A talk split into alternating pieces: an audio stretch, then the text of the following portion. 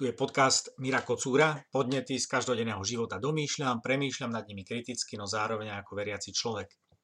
Nie, svet ohrozuje našu vieru, to naša pokrivená viera ohrozuje svet, preto nevešajte vieru na klinec. O politických väzňoch. Písané pre denník N 25. februára 2021. Nie je to jednoduché byť obeťou vykonštruovaných obvinení. Niektorí väzni svedomia z Jachimova, či aspoň ich deti, ešte žijú medzi nami. Nesiahali si na život, lebo túžba po živote v pravde je vždy silnejšia ako samodeštrukcia. Lebo život v pravde nikdy nemá ako alternatívu pokritectvo alebo lož. Jej reč je áno, áno, nie, nie. Aj keď sú možné kompromisy či stratégie, ako pravdu nezaprieť a zároveň neklamať. Vo vyhrotených situáciách, ktoré neponúkajú už celé spektrum postojov, sú však už len dve možnosti. Pravda alebo lož. No práve túžba po živote v pravde nepripúšťa dobrovoľnú samovražednú smrť. Preto väzni svedomia zomierali a trpeli v tichu ľudáckých, fašistických či komunistických žalárov a táborov a vydávali svedectvo pravde, aj keď ju ich väznitelia chceli umlčať spolu s nimi. Preto im Anton Srholec svojim životom aj ako líder konfederácie politických väzňov na sútoku Moravy a Dunaja postavil pomník. Ale aj dnes napríklad politický štvanec a aktuálne aj väzeň Navalny ukazuje, ako sa bojuje za život v pravde. Život v lži takúto túžbu podľa mňa nepozná. Preto sa ten, kto sa stal sám obeťou svojho života v lži vo vyšetrovacej väzbe či doma, vážne zaoberá samodeštrukčnými plánmi. Odhalenie a jeho dôsledky sú zničujúce. Pokrytecký dvojaký život stráca zmysel. Strácajú sa priatelia, status, privilégia, majetok. Potupné fakty na svetle pôsobia mimoriadne nepríjemne, aj keď platí prezumpcia neviny. Začíname tušiť súvislosti s otcov a matiek, ktorí starostlivo predstierali bezúhodnosť, sa stávajú ľudia vzbudzujúci pochybnosti na verejnosti i doma. A to bolí. Veľmi. Je pochopiteľné, že pravdu si samovrah berie do hrobu so sebou. To, že nezvolí katarznú cestu reflexie, je len pokračovaním jeho pokryteckého života v lži a často aj nad pomery. A na úkor iných, aj tých najbližších.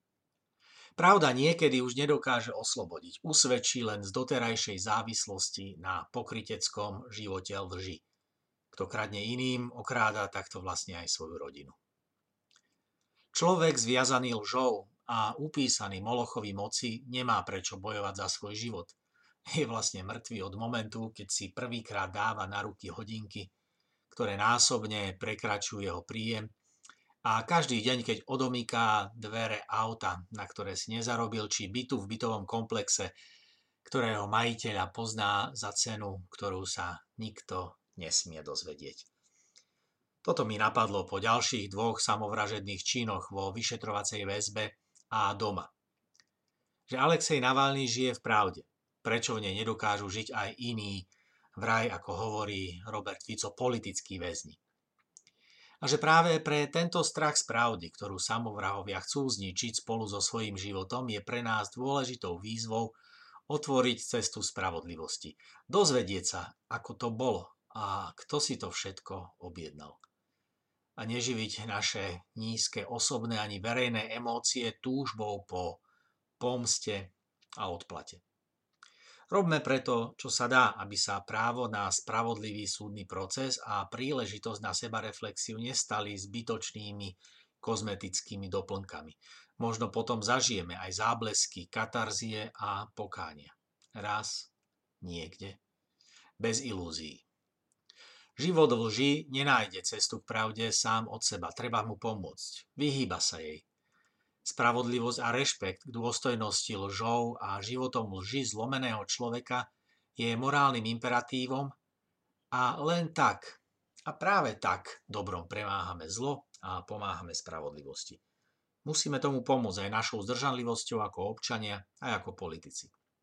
Okrem tohto osobného kalkulu a spolupráce s orgánmi činnými v trestnom konaní je totiž človeku aj miesto, ktoré volá po zmierení so sebou. To volá po prijatí pravdy o sebe ako po očistnom procese, ktorý na miesto beznádeje pomáha hľadať cestu von. To je cesta sebareflexie a starodávneho pokánia.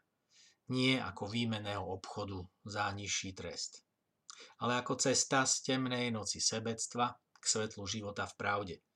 Tam sa hlboké spojenie s túžbou po pravde v sebe aj okolo seba stáva politickou a občianskou cnosťou.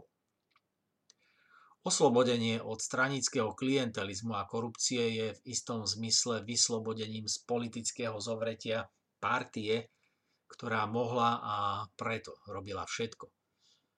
A zničila tieto životy ešte skôr, ako sa dostali do situácie zúfalého precitnutia, že všetko asi prasklo. Je to však iné väzenie ako to, v ktorom sedí skutočný politický väzeň svedomia Navalny. Tak si ja totiž predstavujem peklo. Toto bol ďalší podcast Mira Kocúra. Moje podcasty nájdete na Podbean, iTunes, Spotify aj videoblogy na YouTube. Texty a iné zaujímavé informácie nájdete aj na stránke mirokocur.sk. Texty a iné linky overené časom na adrese www.aomega.sk. Nové podcasty prídu vždy v pravý čas.